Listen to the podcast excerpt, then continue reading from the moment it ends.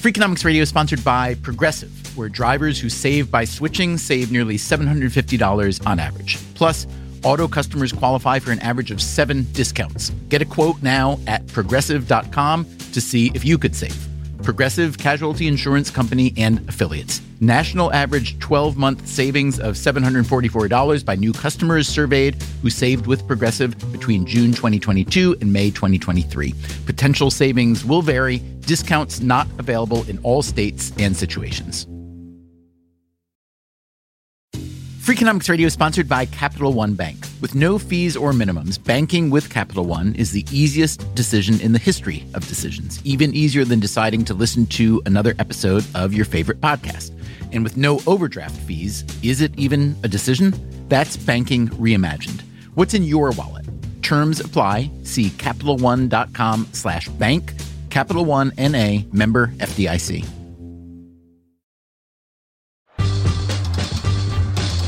He breaks through the finishing tape with his mouth wide open. 3 minutes, 59.4 seconds, shattering the 4-minute mile. They didn't tell Dr. King, well, Dr. King, you can protest on Tuesday. You protest when you feel like protesting. Sports has a social impact that is way, way bigger than its economic impact.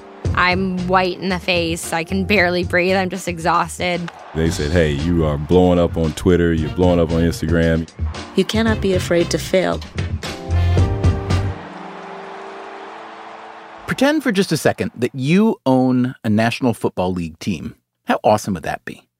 For starters, you would be really rich, but also you'd have a piece of the most successful sports league in history. And that makes you part of the fabric of America. People arrange their schedules to watch NFL games. They are so passionate about your product that they routinely dress up like your employees. Think about that. You ever seen anybody wearing a UPS uniform who doesn't work for UPS?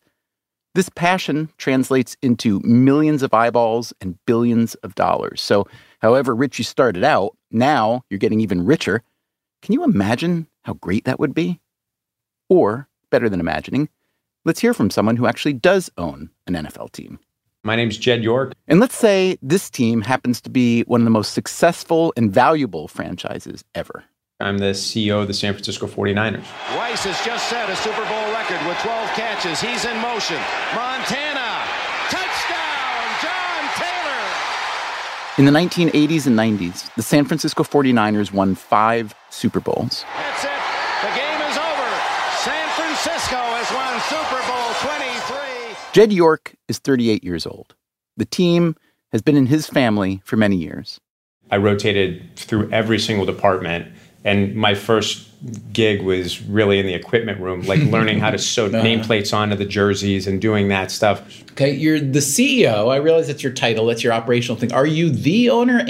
How does the ownership work? So my family owns 90+% of the team, and it's split between my siblings and my parents and I. My mother's the controlling owner of the team. As York was moving up from the equipment room to the CEO's office, the team's glory days were receding. They did make it to another Super Bowl 6 years ago, but they lost. It's hard to lose a Super Bowl and come back and try to refocus. Indeed, it was hard to refocus. The next few seasons ranged from mediocre to horrible. York did what NFL owners typically do in these cases. He fired the coach again and again. Some fans thought York should have been fired. They rented a plane, flew it over the stadium with that very message. York's response was pretty sensible. I own this football team. You don't dismiss owners. Now, imagine at the same time all that was happening, this was also happening.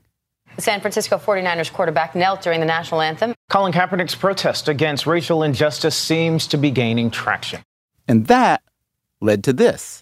Wouldn't you love to see one of these NFL owners, when somebody disrespects our flag, to say, get that son of a bitch off the field right now, out, he's fired. He's fired! Amidst all this chaos, on and off the field, Jed York hit the reset button hard. The 49ers started the 2017 season with a new coach, a new general manager, and a roster full of new players. They began the year with pretty high hopes. After all, they are the San Francisco 49ers. San Francisco has won Super Bowl 23. Those high hopes turned out to be misplaced. Largest margin of victory over the 49ers going all the way back to 1980. And the new coach was miserable. When you lose a game, a lot of noise happens. When you lose two, a ton happens. Usually threes like Armageddon. Try nine. 9 straight losses to start what was supposed to be your turnaround season. Then you've got the president of the United States telling you to fire your son-of-a-bitch employees. And your very sport is increasingly thought of as too violent and brutal for the modern world. You sure you still want to own a football team?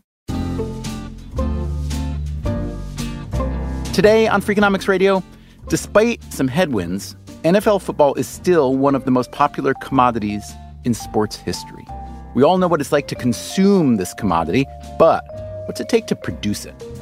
We recently spent a couple days inside the 49ers complex talking to everyone, ownership and senior management, the head coach and general manager, and of course the players, including the $137 million quarterback.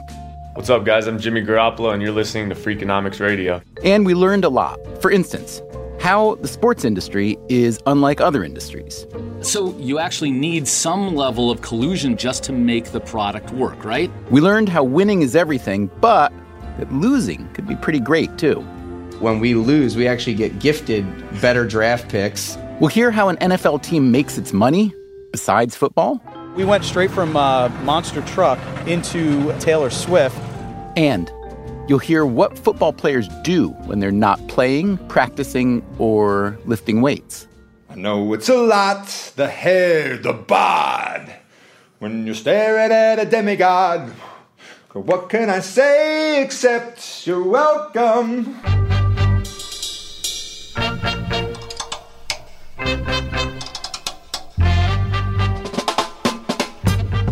From Stitcher and Dubner Productions, this is Freakonomics Radio, the podcast that explores the hidden side of everything.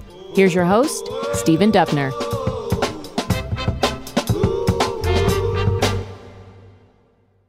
Last week, we launched a new series, The Hidden Side of Sports. We heard how sport has reflected throughout history some of the most pressing concerns of our civilization, politics and culture, economics, and human potential.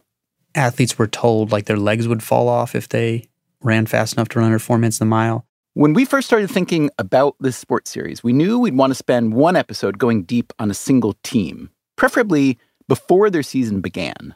Not only do they have more time to talk then, but that's also when everyone is still optimistic and tied for first place and uninjured. As for which sport, we figured we'd go straight to the top of the sports pyramid, as the sports economist Victor Matheson described it. So the biggest league in the world in terms of revenue generated is the NFL, and the NFL generates something like $14, $15 billion a year. We also thought it'd be fun to focus on a team that had a strange season the year before, like one of the strangest seasons ever, a season that ran from absolute despair to something approaching euphoria. This set of criteria brought us to the San Francisco 49ers. What do you know? All right, we're good. Yeah, great. Okay.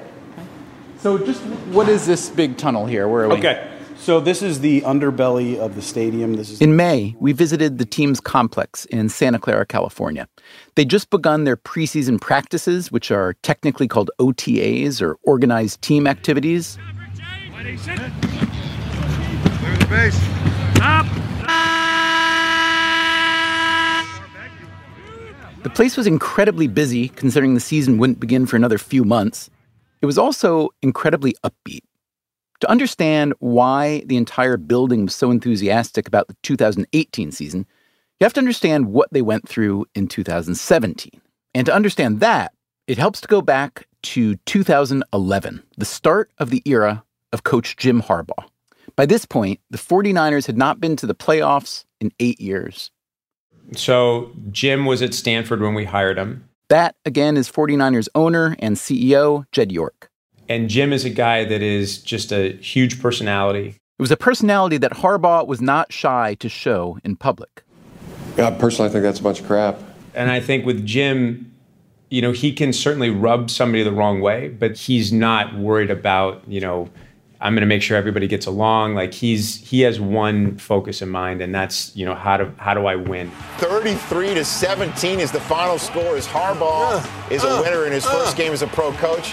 Harbaugh turned the team around immediately. They had three excellent seasons, including that losing appearance in the Super Bowl against a Baltimore Ravens team whose coach was, bizarrely, Harbaugh's brother. It's the Harbaugh Bowl. Jim and John Harbaugh, Ravens and Niners, two of the best teams in the league.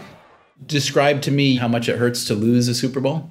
You know, it's weird because we've lost NFC championship games before, and it's weirdly more easy to lose the Super Bowl because you can say, you know, we didn't have our best game, we didn't do this. So there's no ifs, ands, or buts. Yeah. There's no what ifs. Not everyone in the 49ers building is as sanguine as owner Jed York. Losing the Super Bowl? Oh, man, it sucked. It was, that's like the worst day of my life. Thanks for bringing that up. You're welcome. Yeah. That's Joe Staley. I am the left tackle for the San Francisco 49ers. I've been on the team for, this is my 12th season coming up, so only played here in San Francisco. Right. And you're easily the longest tenured veteran here. And the best, by a long shot. Right? And the best looking, yes. Best looking, yeah. Your nose, I have to say, is... Well, leans right. Say, yeah. It leans to the right. I've been broken up a couple times. Staley has long been one of the best left tackles in the league. His primary job is to protect the quarterback on passing plays, which means in addition to being the longest tenured 49er, Staley is also one of the largest. 6'6", I'm about 295, 300 pounds. He's also known as being one of the goofiest. Hakuna Matata. What a wonderful phrase. Hakuna Matata. Ain't no passing craze. It means no worries for the rest of your days. Staley also hosts a no-budget web series called The Joe Show, filmed in the 49ers locker room. And our first guest is my eighth favorite player on the football team, Dakota Watson, everybody. Let's go. It pays to stay loose if you're an NFL player. It is a fairly ruthless business. That 49ers team that went to the Super Bowl 6 years ago, Staley is one of just 2 players still on the team out of 53. That's how much turnover there can be on an NFL roster, especially when a team has a bad stretch. And the 49ers had a really bad stretch. The season after the Super Bowl loss, they won just 8 games against 8 losses. Coach Jim Harbaugh, whose idiosyncrasies were tolerable during the winning seasons, had worn out his welcome. We just couldn't get to a place where, you know, either side was willing to continue to move forward. Yeah. On to a new coach and a new season with even worse results. 5 wins, 11 losses. Then another new coach for the next season with an even worse outcome. 2 wins, 14 losses. That coach was also fired, along with the general manager who makes personnel decisions. This left Jed York as the primary target of the growing ill will. Here he is at a press conference right after the disastrous 2016 season. Jed, you dismissed your general manager and coach because they didn't reach certain performance standards. That's part of it. Okay, let's stick to that part. Why shouldn't you be dismissed or reassigned for the same reasons? Look, again, like nothing I'm going to say is going to be satisfactory. Say something. And that's when York said this. I own this football team. You don't dismiss owners. No one's happy when an NFL team is losing. The players, the fans, even, as you heard, the journalists. But paradoxically, there's one constituency that has reason to be somewhat less unhappy. Who's that? The ownership. Here's something important to know about the National Football League and the other big American sports leagues. Every team in every league, of course, wants to win, but they don't have to win to be financially successful. Consider the NFL. The league is essentially a coalition of the 32 teams. The commissioner serves at the owner's behest and promotes their interests. It is essentially a cartel with membership by invitation only. Unlike the big soccer leagues around the world, there is no promotion into or relegation out of American sports leagues.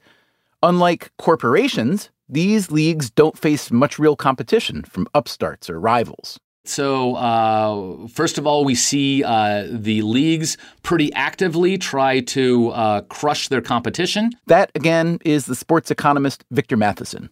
We had the NFL drive the USFL out of business in 1985, at least partially through nefarious means, partially through fairly incompetent management of the USFL, probably led at most by the owner of the New Jersey USFL team, of course, Donald Trump. You might think an economist would oppose this lack of competition. You might think he'd consider this behavior downright collusive. Sports is really interesting in that you actually need some level of collusion between teams just to make the product work, right? So this is not Apple and Samsung, right? Apple really does want to drive Samsung out of business so they can grab the whole mobile phone market, and Samsung wants to do the same thing to Apple. But the New York Yankees don't want to drive the Boston Red Sox out of business because they need someone to play, and you need to figure out how you're going to run your league so that you can make a good, entertaining product. The NFL's product is certifiably entertaining and, therefore, certifiably lucrative. Importantly, this lucre is equally shared among the 32 teams. Local revenues vary, but every team gets a 1/32nd cut of the national revenue that includes money from TV rights, sponsorships, licensing, and merchandise sales. Last year, the NFL's total national revenue was more than $8 billion, with each team receiving more than $250 million. A lot of that money will get paid out in player salaries. For the 2018 season, there's a salary cap of $177.2 million per team, and owners have to spend at least $157.7 million. But don't forget, there are local revenues coming in as well, including ticket sales. And that $250 million check from the league, that's your share whether you win every game, half your games, or none. When Jed York's grandfather bought the San Francisco 49ers in 1977, he paid $17 million. You know, obviously, the team is probably worth a little bit more than $17 million today. That is true. Forbes estimates the 49ers' value at $3 billion, making it the 10th most valuable sports team in the world. And that's without having won a Super Bowl since 1995. And that's with winning 2 games in 2016. What would happen if a soccer team in the English Premier League did that? They'd get relegated to a lower league, and their finances would crumble. The Premier League would give them what's called a parachute payment to help them avoid bankruptcy, but they'd have to sell off their best players. An NFL team that wins just 2 games, meanwhile, still gets that $250 million check from the home office. I actually joke with my English Premier friends. That's Al Guido, the 49ers president. Not only do, when we lose, we actually get gifted better draft picks. They actually get relegated down and have to try to come back up. So the football business, I mean, I would love to be an NFL owner because it's kind of a closed model, right? I mean, if you're in, you literally can't lose. I mean, can you lose money in the NFL? Sure. I mean, if you're one of the lower revenue tier clubs, but it's hard. To your point, it's pretty hard. I asked Guido to describe his duties as club president. I oversee everything non-football. So if you think about the sales, marketing, G&A functions of the team, and the general administrative, so finance, human resources, legal, insurance, all of those things, land development.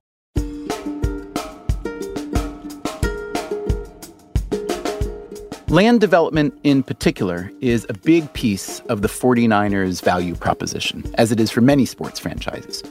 It's no coincidence that so many team owners made their money in real estate. This includes Jed York's late grandfather. He was one of the first people to really take, the downtown to suburbia, and he really enclosed a shopping mall and built a great empire there. On one level, owning an NFL team is a real estate play. Yes, the athletes are necessary to carry out the game, but athletes come and go. The stadium is the constant, and it's a cash cow on at least 3 dimensions. As a stage set for the lucrative TV contracts, as a venue for live events, including, of course, the football games, and as a sponsorship opportunity. In 2014, the 49ers built and moved into a $1.3 billion state-of-the-art stadium. It's now called Levi's Stadium, after the jeans maker paid $220 million for a 10-year naming deal.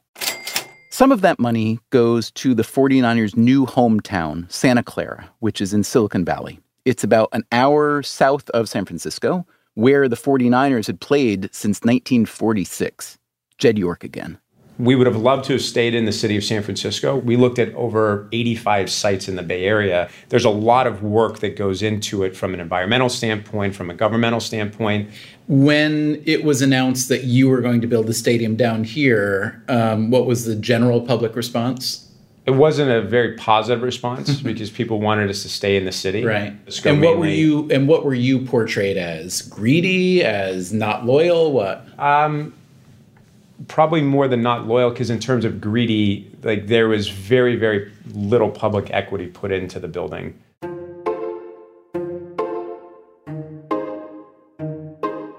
A modern stadium like Levi's can generate a lot more revenue than an old stadium, thanks to luxury suites and the willingness of fans to pre-purchase season tickets. The 49ers, like most teams, don't just sell you the tickets. You first need to buy what's called a personal seat license, which then allows you to buy the tickets. When Levi's Stadium opened, those licenses sold for $2,000 to $80,000 per seat, depending on location. Al Guido again. About 95 to 96% of the building is sold out on season tickets. And how's that rate compare to other NFL stadiums? Is that about typical or a little high? Oh, it's very high. It is. It's very high. Yeah, we are in the top quartile in team revenues inside of the NFL. Keep in mind that NFL teams only have 8 regular season home games per season, with a couple preseason games and, if they're lucky, a playoff game or two. That is not a very efficient use of an asset as expensive as a brand new high-tech stadium. But don't worry, the 49ers are active landlords, too. According to Forbes, Levi's Stadium, in its first 3 years, hosted more non-NFL events than any other new stadium. Here's Bob Lang, the 49ers VP of Communications, while giving us a stadium tour back in May. Yeah, we went straight from Monster Truck into Taylor Swift last weekend. And then now, as soon as Taylor Swift got off the field, they are putting down sod because we've got a soccer match coming up shortly. So from a business perspective, the 49ers of the mid-2000 teens were doing quite well, monetizing their beautiful new real estate investment, taking in their steady share of the NFL's billions. The only problem was that their actual football team stank. Over 3 seasons, from 2014 to 2016, they won a total of just 15 games. The New England Patriots won 14 games in 2016 alone, while the 49ers were winning just 2 games that year. That was also the season that the 49ers quarterback became the talk of not just the NFL, but the entire country. Colin Kaepernick was just a few years removed from having led the 49ers to the Super Bowl, but as the team's fortunes fell, so did his. He was benched, then reinstalled as the starter, and then benched again. He asked to be traded, but the team refused. This sort of controversy is standard issue on NFL teams. But then Kaepernick launched an entirely non-standard controversy. It began after a spate of high-profile police shootings of African Americans.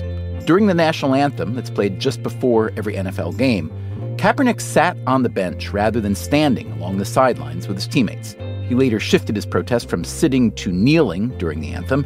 He said he wasn't interested in standing up to show pride in a flag for a country that oppresses black people and people of color. There's people being murdered unjustly and not being held accountable. Cops are getting paid leave for killing people. That's not right. As you are probably aware, this turned into a very big deal. Colin Kaepernick's protest against racial injustice seems to be gaining traction. Other players around the league began kneeling in solidarity with Kaepernick. The anthem protests became a political football, turning the actual football into a sideshow and, to some degree, a casualty. A slip in the NFL's TV ratings was attributed, in part at least, to the anthem protests, although, to be fair, NFL ratings were down much less than most TV shows. Kaepernick himself was ultimately released by the 49ers, and he wasn't picked up by any other NFL team, despite having strong career numbers. Kaepernick accused the league of blackballing him, and he filed a collusion case, which, as of today, is still unsettled. I asked 49ers owner Jed York about the Kaepernick controversy. When you look at, African-Americans specifically and folks of racial minority and sort of police shootings, there are some things that really aren't good in our country.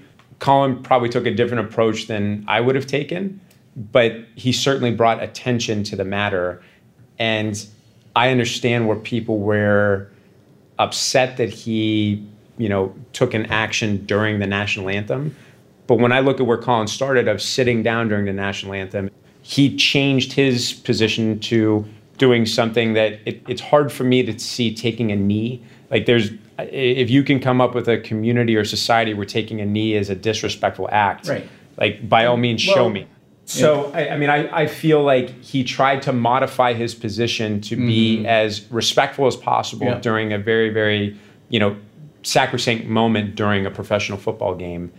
And I think the narrative sort of spun out of control. And then you've got something that 5 years ago no one could have predicted. Wouldn't you love to see one of these NFL owners, when somebody disrespects our flag, to say, get that son of a bitch off the field right now?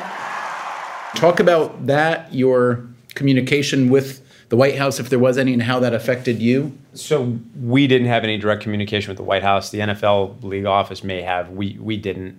The position that we took was, whether you're for or against somebody taking a knee during the national anthem, you have the constitutional right to be able to do that.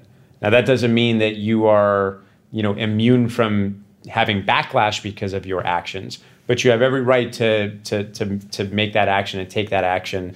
Now there's a lawsuit alleging collusion among owners. Tell me what you can or do know about that. It's really hard to get into something that's an ongoing lawsuit. I know for us, Colin was kneeling before he regained his starting position with us. Mm-hmm. So, that had nothing to do what his political stance was. So he was not starting, then the protest started, then he started again. Yes. And then, but did he finish out the season then as a starter? No, he finished the season as a starter with us. Uh-huh. Yeah. So that would seem to be evidence that there was no effort by the 49ers to diminish his professional abilities, right? Opportunities. I certainly don't believe that there were, and we had no negative conversations with other teams saying don't sign Colin. We wouldn't do that with Colin. We wouldn't do that with anybody else. Were you deposed? I was not. In the collusion, was anybody from the Niners deposed in the collusion case? I don't believe so. Between the Kaepernick saga and their worst season in many years, the 49ers were ready for big changes. Just hiring a new coach every year wasn't working out, so they realized what might be best is to start from scratch and do a full reboot, because doing half of it each time wasn't what was giving us the right answer. That's Parag Marathe. And so the best way to do it is to build it up from the bottom again. Marathe is unofficially Jed York's right-hand man, and officially, I am president of 49ers Enterprises and EVP of football operations. Marathe has been with the 49ers since 2001. Before that, he worked as a management consultant and at the sports agency IMG. His MBA is from Stanford, his undergrad degree from Berkeley, and he grew up nearby in Saratoga, the child of Indian immigrants. His dad was an engineer who, when Parag was 10, decided he wanted to start a family business. The American dream, right? Start a new business, and we put it to a family vote. My dad was gas station, my mom was party store, my sister and I were pizza, so we bought a pizza restaurant. And you were eventually kind of running the place, I gather? I was running the place by the time I was 12 or 13, but it was fun. I had hired a lot of my friends, we all worked there, and we managed a pizza restaurant. What labor laws? What child labor laws? Exactly. So I delivered pizzas too as a high school kid. So I know literally every street in Saratoga. In fact, if you gave me a home address, I would probably tell you the phone number or vice versa. Seriously. With the 49ers, Marathe has been involved in everything from contract negotiations to salary cap management to the analytics department. When the team bottomed out in 2016, he and Jed York acknowledged that they needed to hire yet another new coach, the team's fourth in 4 years, but they also needed a new general manager. That's the person responsible for deciding which players to get and which ones to get rid of and what kind of contracts they could afford within the salary cap. They also realized they had to rethink the alliance between coach and GM to make sure they were rowing in the same direction. So we've done a lot of research on successful organizations and what made them work and what didn't. And one of the things that was of paramount importance is, first of all, having a head coach and a general manager that were in the same life cycle of their career. So one's not thinking about saving their jobs and one's not thinking about trying to prove themselves, right? And another thing was, you know, you have different structures across every club. Sometimes the GM's on top and the head coach is underneath. Sometimes it's the other way around. We wanted to set it up where they were partners and they complemented each other on what their respective skill sets would be. And then we went out and we looked at all sports and thought about, all right, what are the key attributes of a head coach that we're looking for?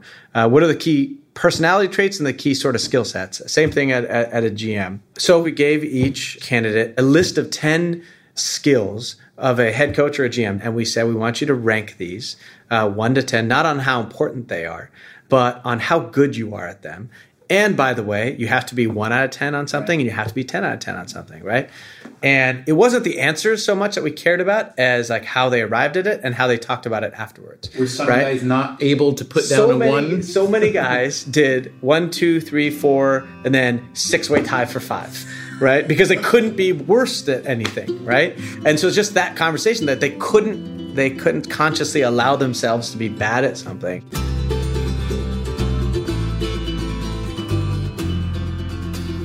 But the 49ers eventually did find someone who knew his own limitations. I'm always assuming, all right, this bad thing's going to happen. What do we do to prepare ourselves? And that is... all right, Kyle Shanahan, head coach 49ers. Shanahan is only 38 and had never been a head coach. But he had been a wildly successful offensive coordinator for a few teams.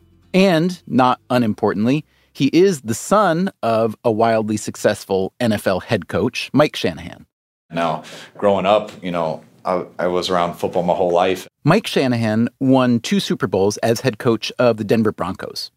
He was also the offensive coordinator for the 49ers back when they won their last Super Bowl, which meant that Kyle Shanahan went to high school here in the San Francisco area. In fact, when he was a kid, and this is apropos of nothing, but it's too cool to not tell you, when Kyle Shanahan was a kid, he would go for pizza at the pizzeria run by another kid, Parag Marathe, the man who would eventually hire Shanahan to coach the 49ers. You've done your homework. A little bit, yeah. In early 2017, as the 49ers were deciding to give Kyle Shanahan his first head coaching job, he was pretty busy as offensive coordinator of the Atlanta Falcons, who were preparing to play in the Super Bowl against the New England Patriots. Parag Marathe and Jed York, however, really wanted Shanahan's input on who they should hire as GM. They're like, can you meet with this GM? Can you meet with this guy? I'm like, no, I'm getting ready for a playoff game. I'm getting ready for the Super Bowl. And so it got very stressful for me. And then, out of the blue, Shanahan got a text from someone, a former NFL great who was now a football broadcaster and who was a huge fan of Kyle Shanahan. I always thought he was one of those guys that was one step ahead of the competition. And that is... okay. My name is John Lynch. For years, I thought your actual first name was hard-hitting because it seemed like they could never say John Lynch without hard-hitting John Lynch. Lynch retired as an NFL player in 2008 and was now calling games for Fox. I had a good career going in the broadcast world, and they were great to me.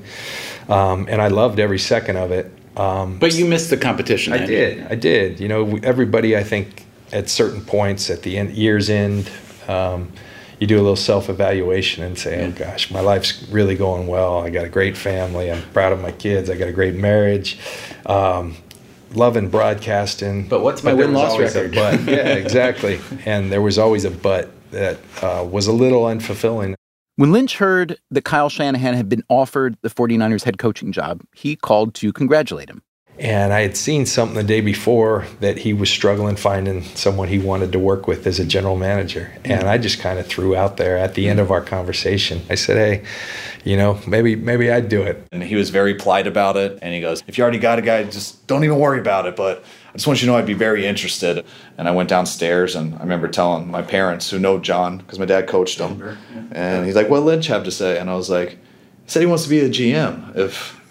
My dad's like, oh, what do you think of that? I'm like, I think I really like that. And it took a lot of anxiety away, because all I want is someone who loves football, who's smart and capable of doing it, and someone that you can work together with. John Lynch, as GM, was a bit of a stretch. He'd never been a football coach or executive, but he had been a great player, and he was smart. He played his college football at Stanford. There was one more thing going for Lynch. He's just a presence. Parag Marathe again. He has such amazing presence. You're around him for half an hour, and it makes you want to be a better version of yourself. And so it came to pass that in early 2017, a few weeks after firing their previous head coach and general manager, the 49ers had their new leadership duo, an up-and-coming young coach and an inspiring first-time GM. Now all I had to do was get the kind of players who could win them some football games, like this guy. Solomon Thomas. I play defensive end for the San Francisco 49ers. Thomas was born in Chicago, then his family moved to Australia for several years, and then to Texas. He was a big kid, so naturally, in Texas. Someone was like, why aren't you playing football? And I was like, I really don't know what football is. And so we signed up, did the Pop Warner football thing, and first practice, just going out there, was tackling this guy in front of me because I didn't know what to do. I didn't know you're supposed to tackle the guy with the ball. But Thomas figured out the game pretty quickly and was eventually recruited to play at Stanford. If you've begun to think there's a bit of a Stanford mafia within the 49ers organization, you might not be wrong. It also might not be a total coincidence. In one of his first classes at Stanford, Thomas recognized an older guy sitting up front. And like, who's that? And I was like, oh crap, that's John Lynch. And like, kind of a little starstruck. Hard-hitting John Lynch, now in his 40s and in his broadcasting phase, had gone back to Stanford to complete his degree. Couple years later, as the brand new GM of the 49ers, the first player Lynch drafted with the third overall pick was Solomon Thomas. It was just like a dream come true. I was like, and he's like, this is your former classmate, John. Was it him or Shanahan who called you? John called me first, and he said, "Hey, classmate," and then it was pretty insane. Thomas was one of the key young players the 49ers were rebuilding their defense around. The offense, meanwhile, that was Kyle Shanahan's specialty. The offense needed even more help, especially at quarterback. I mean, it's the toughest, to me, position in the world. And there's 32 teams, and there isn't 32 people who can play that position at the level needed. I mean, if you look at the AFC, I think over the last 17 or 19 years, it's basically been three quarterbacks. That's 49ers president Al Guido again. So it's Tom Brady, Peyton Manning, Ben Roethlisberger, sprinkle in a few Joe Flacco's, and that's it. With Colin Kaepernick gone, the 49ers' best quarterback options were C.J. Beathard and Brian Hoyer, neither of whom were very good options. But Shanahan and John Lynch and the whole organization knew it'd be hard work to turn things around. And if there's anything Kyle Shanahan is really, really, really good at, it's working hard. During the season, you know, Mondays, I'm usually in about 5:30 every day. I leave on a Monday at 11, on a Tuesday at midnight, on a Wednesday at midnight, on a Thursday at 9:30, and on Friday I leave at 2:30. Mm-hmm. Friday's like my weekend where I get home at about 3:30, and that's the night I kind of hang out with my kids. Yeah. Saturday, I'm in at 5:30. We usually are traveling somewhere, or we have meetings and a walkthrough. I go home for 2 hours and go to the hotel. You spend the night at the team hotel on Saturdays? Yeah, everyone does. Yeah. And then on Sundays, I'm over at the stadium very early in the morning. You hear these stories forever about coaches, you know, literally sleeping in their offices, working these hours that you describe. Like, I think anybody listening to this, those hours sound totally nuts. Yep. And my thought is always like, does it really have to be that? Like, what is, like, for people who don't know the game or care about it, and they hear, like, wait a minute, you're a football coach. Right. No, Why do you need to be working 18 hours? What are you doing? All right, well, just on a Monday, all right? As a head coach, I need to watch the game for myself, which is offensive side, defensive side, special teams. It's rewind, fast forward, sideline copy, and so, like, there's three clips before we get past one play on one side of the ball. Then I got to watch it with the coaches. And then when that's done, I got to get the whole team together, and I got to watch certain clips of the team from a head coach standpoint. Then it takes all Monday. All right, it takes all Monday. And now we got to start watching Seattle, who we play that next Sunday. For the next several minutes, Shanahan describes in exhausting detail the rest of the week. Well, I teach the pass game from 8 to 9. Then we teach the run game from 9 to 10. Then our special teams coach comes in from 10 to 10:45 to teach special teams. Then we go out on the field and we have to walk through all the new stuff we learned. Then we come back in and we eat lunch. Then we go out and have a real practice. Now, before tomorrow, we got to go study third downs. We got to study short yardage, goal line. We got to draw out the plan, put them on cards, how we're going to practice tomorrow. We only do red zone on Thursday night. So Friday, same process. 11 guys versus 11 guys. It's infinite how many different things you can do. And if one guy is off, the play doesn't work on either side of the ball. And if that play doesn't work, it could be a hurt quarterback, it could be a touchdown. That could be the reason you're telling your second grade daughter that she's moving next week.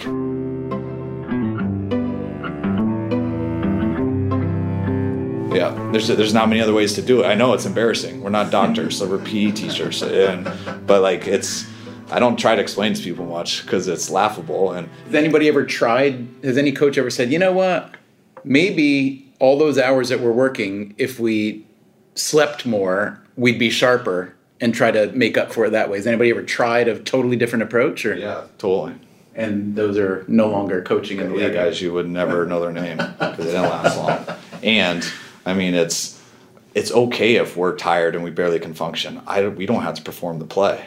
It's us wearing our brains out all week to put our players in the best opportunity possible for them to be successful.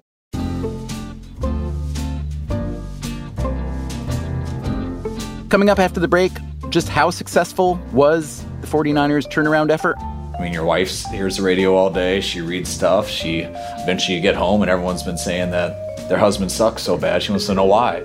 But then, believe it or not, something magical happened.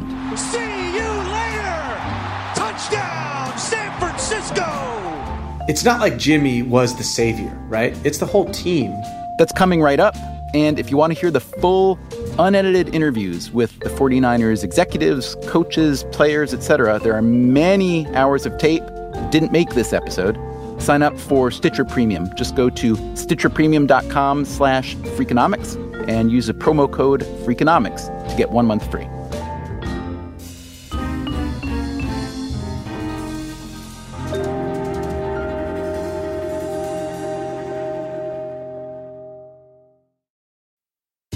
Freakonomics Radio is sponsored by Southern Company.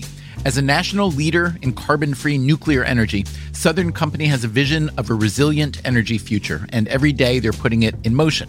That means balancing the responsibility and reliability of their existing infrastructure while also investing in carbon-free nuclear energy along with wind and solar power as an essential component of preserving our environment. With energy demand on the rise, their balanced approach to a net-zero future centers around creating jobs, helping communities thrive, and meeting demand for carbon-free energy in a way that's affordable, reliable, and safe for all. Because a stronger and more equitable tomorrow is only possible through investments in our communities today. Learn more at southerncompany.com. Freakonomics Radio is sponsored by FedEx.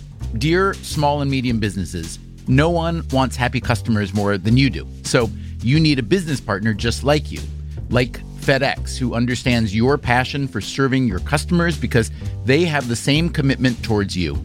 That's why FedEx offers you picture proof of delivery, packageless and paperless returns, as well as weekend home delivery to 98% of the U.S. population on Saturday and over 50% on Sunday. See the FedEx service guide for delivery information. Trust FedEx for timely deliveries. See what FedEx can do for your business. Absolutely, positively FedEx.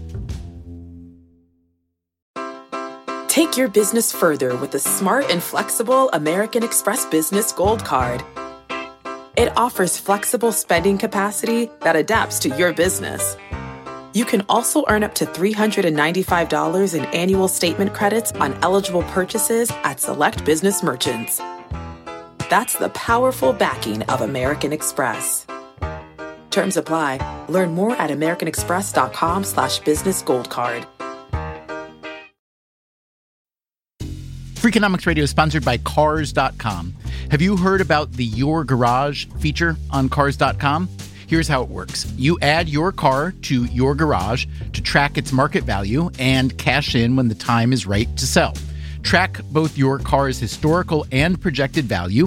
When it's time to sell, easily secure an instant offer from a local dealership or sell it yourself on Cars.com. Start tracking your car's value with your garage on Cars.com.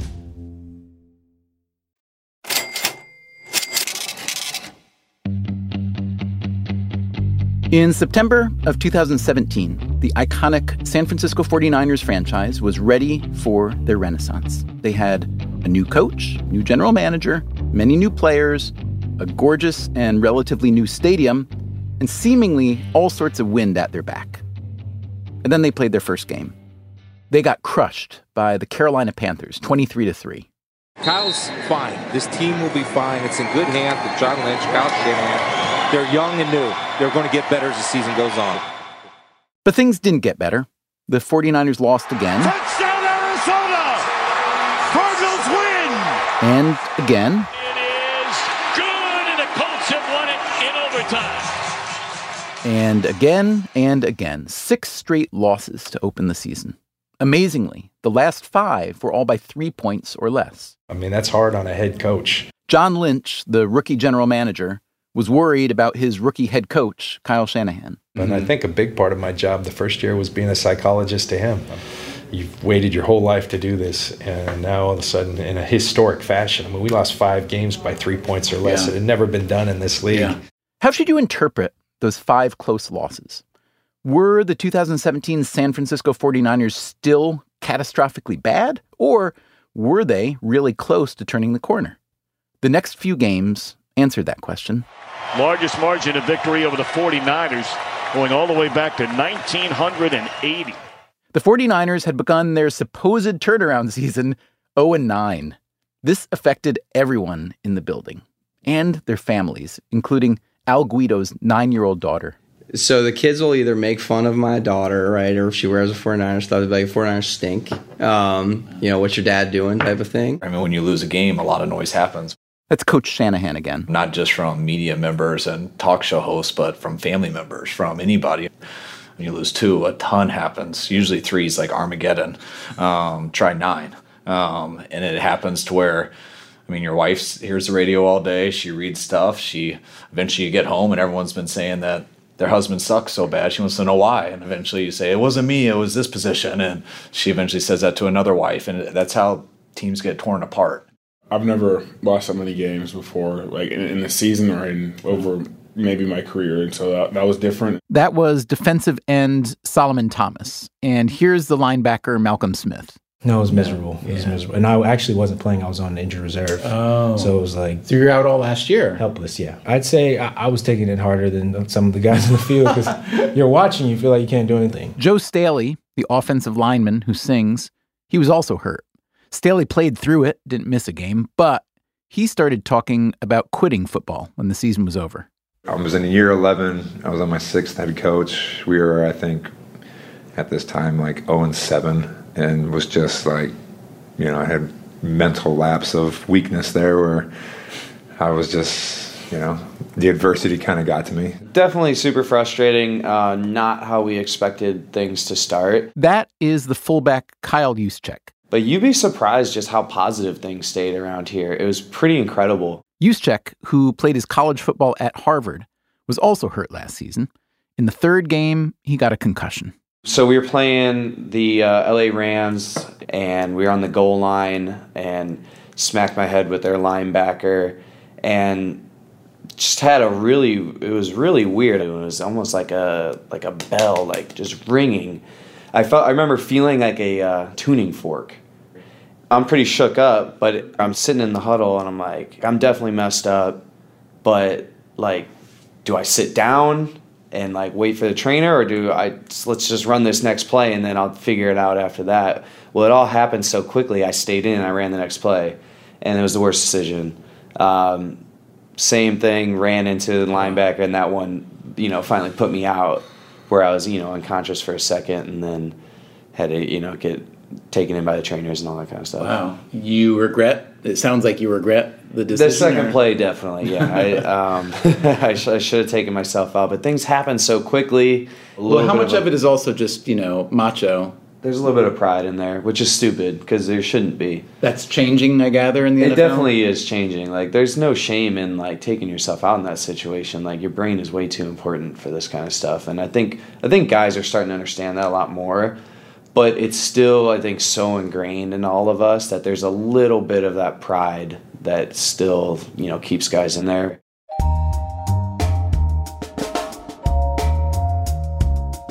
As Juszczyk was recuperating from his concussion, the 49ers' season kept getting worse. And yet, he says, Kyle Shanahan managed to keep his 0-9 team from turning on each other or on themselves. Nobody was walking on eggshells here. We were still very confident that we were moving in the right direction.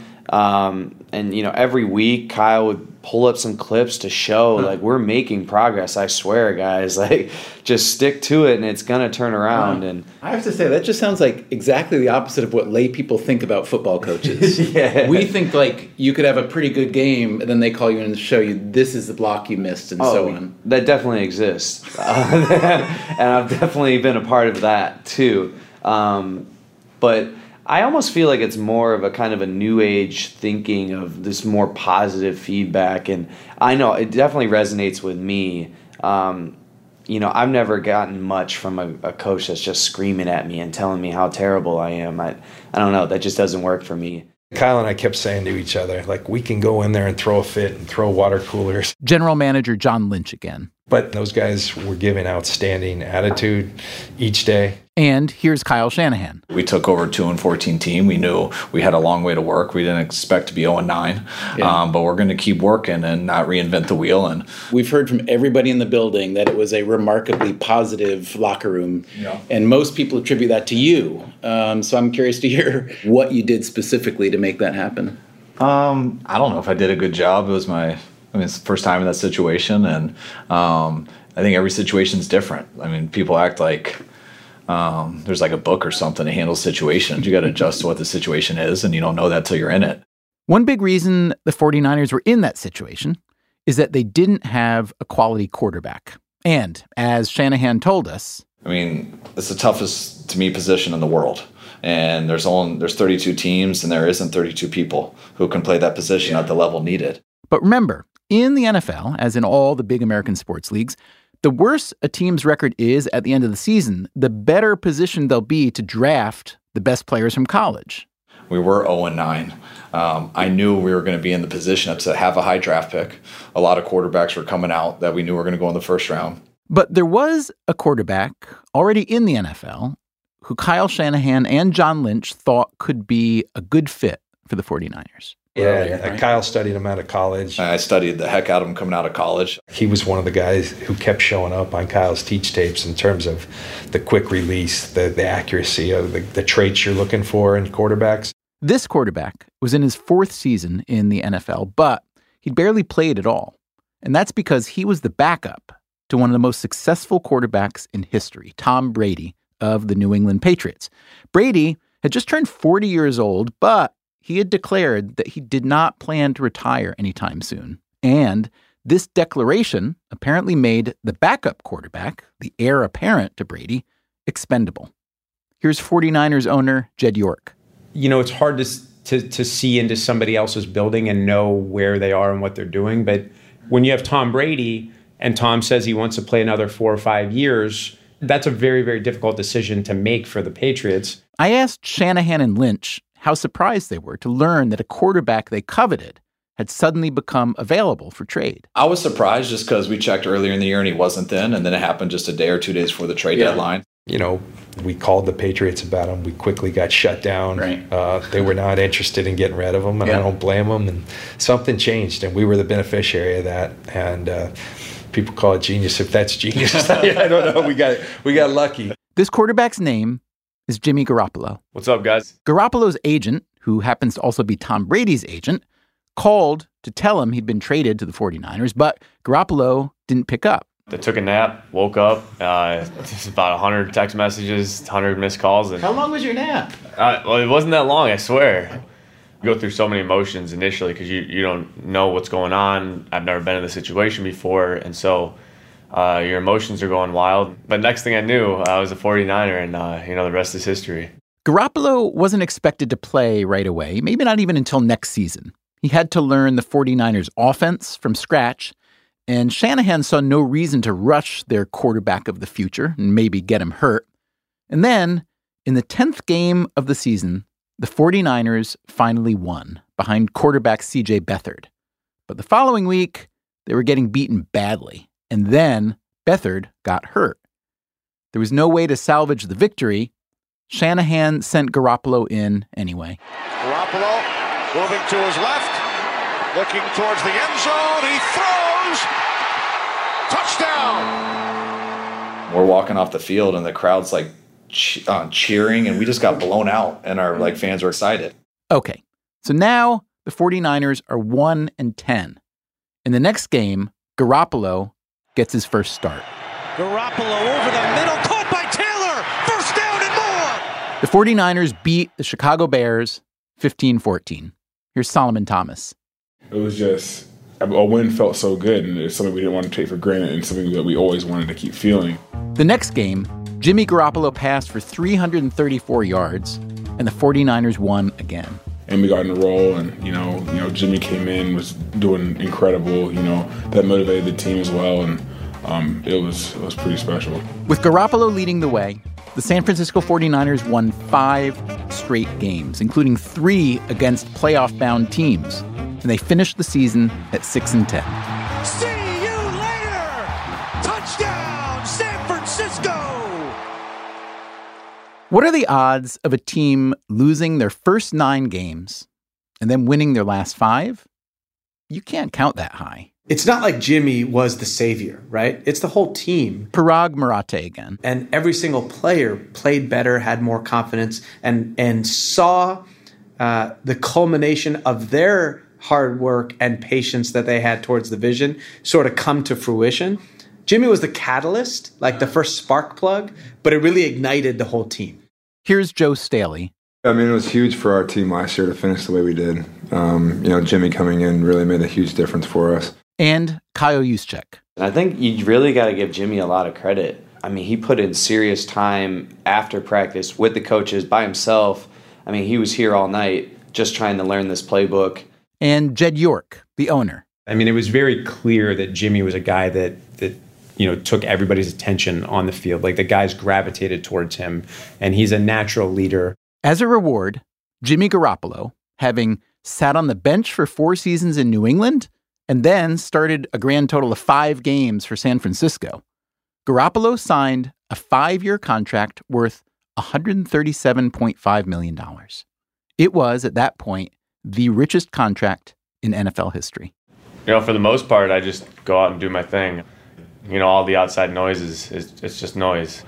You get caught up in all that stuff, you're going to have a tough time. The NFL is hard enough as it is. From everything that we've heard from everyone on the exec side and on the player side, you're some combination of like Y.A. Tittle and Superman and Jesus Christ. Like, people just gather around you and love you. It's a combo, right? It's there. A pretty good combo. Yeah, I think, I've never really tried to fake it or, be, someone that I'm not. Because, guys, I mean, especially in NFL locker room, they see right through that. They're not dumb, so...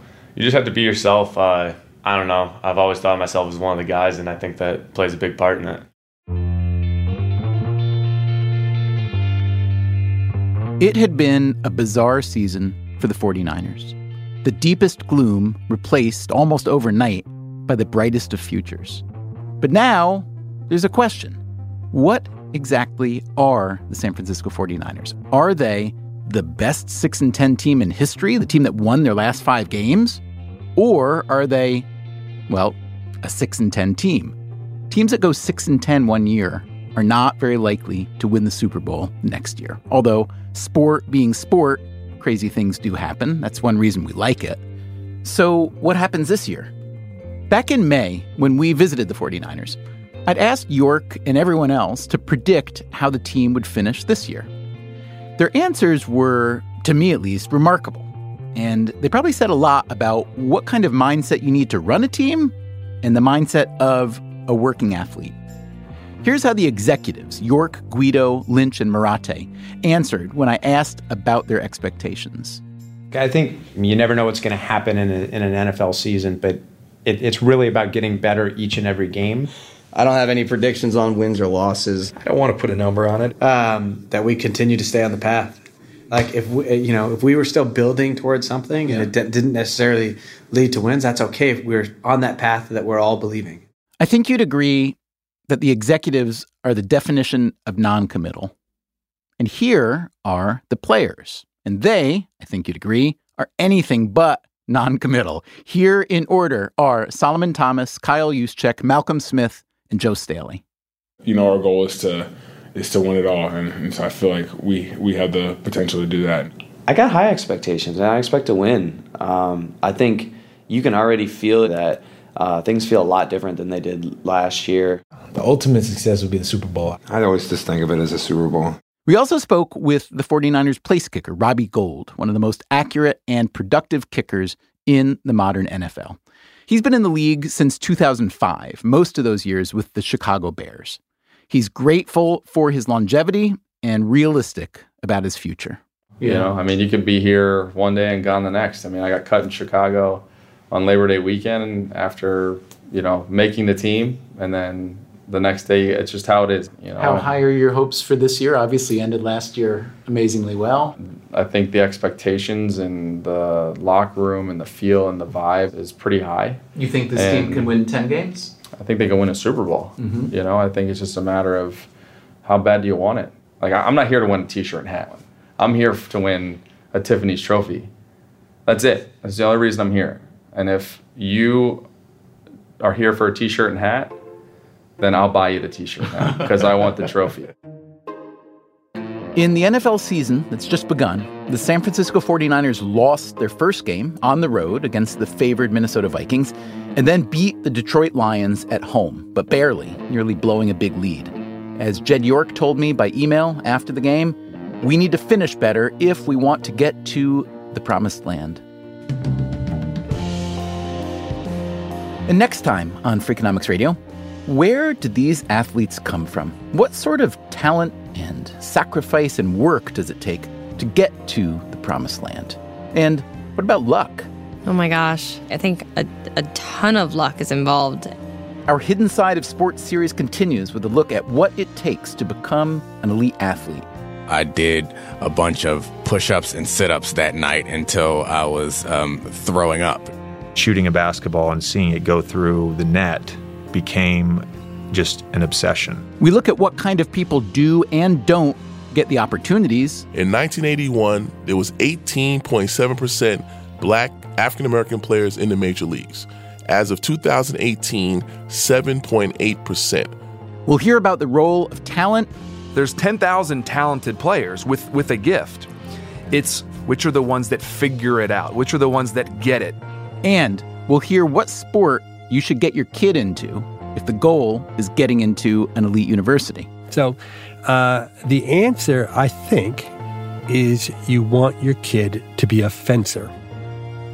That's next time. And if you want to hear the full unedited interviews with all the 49ers personnel you heard from in today's episode, those will be posted on Stitcher Premium. Just go to stitcherpremium.com/Freakonomics and use promo code Freakonomics for 1 month free. Freakonomics Radio is produced by Stitcher and Dubner Productions. This episode was produced by Anders Kelto with help from Derek John. Special thanks to all the 49ers, but especially Bob Lang, their VP of Communications. Our staff includes Allison Craiglow, Greg Rippin, Greg Rosalski, Alvin Melleth, Harry Huggins, Zach Lipinski, and Andy Meisenheimer. The music you hear throughout our episodes was composed by Luis Guerra. Freakonomics Radio can be found on Apple Podcasts or wherever you get your podcasts. Our entire archive is available on the Stitcher app or at Freakonomics.com, where we also publish transcripts and show notes.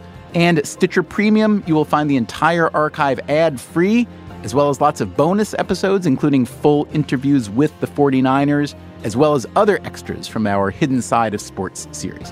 Just go to stitcherpremium.com/Freakonomics.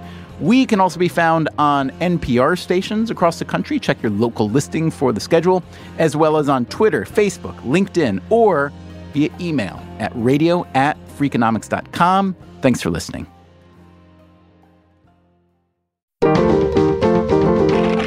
Stitcher. Want to make Mom's day? Get to your Nordstrom Rack now and score amazing deals for Mother's Day, which is Sunday, May 12th. Find tons of gifts from only $30 at Nordstrom Rack. Fragrance, jewelry, luxury bags, activewear, beauty, and more. Save on Kate Spade, New York, Stuart Weitzman, and Ted Baker, London.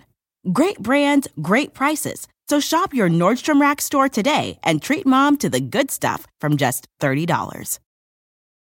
Who doesn't love a classic chocolate chip cookie? Famous Amos has been making them since the 70s, 1975 to be exact. With semi-sweet chocolate chips and a satisfying crunch, it's everything classic in one bite-sized cookie, and fans couldn't get enough. That's right. You'll find our original recipe, the one you know and love, in every bag of Famous Amos original chocolate chip cookies. Find Famous Amos anywhere you buy your favorite snacks. Life is a highway, and on it there will be many chicken sandwiches. But there's only one McCrispy, so go ahead and hit the turn signal if you know about this juicy gem of a detour.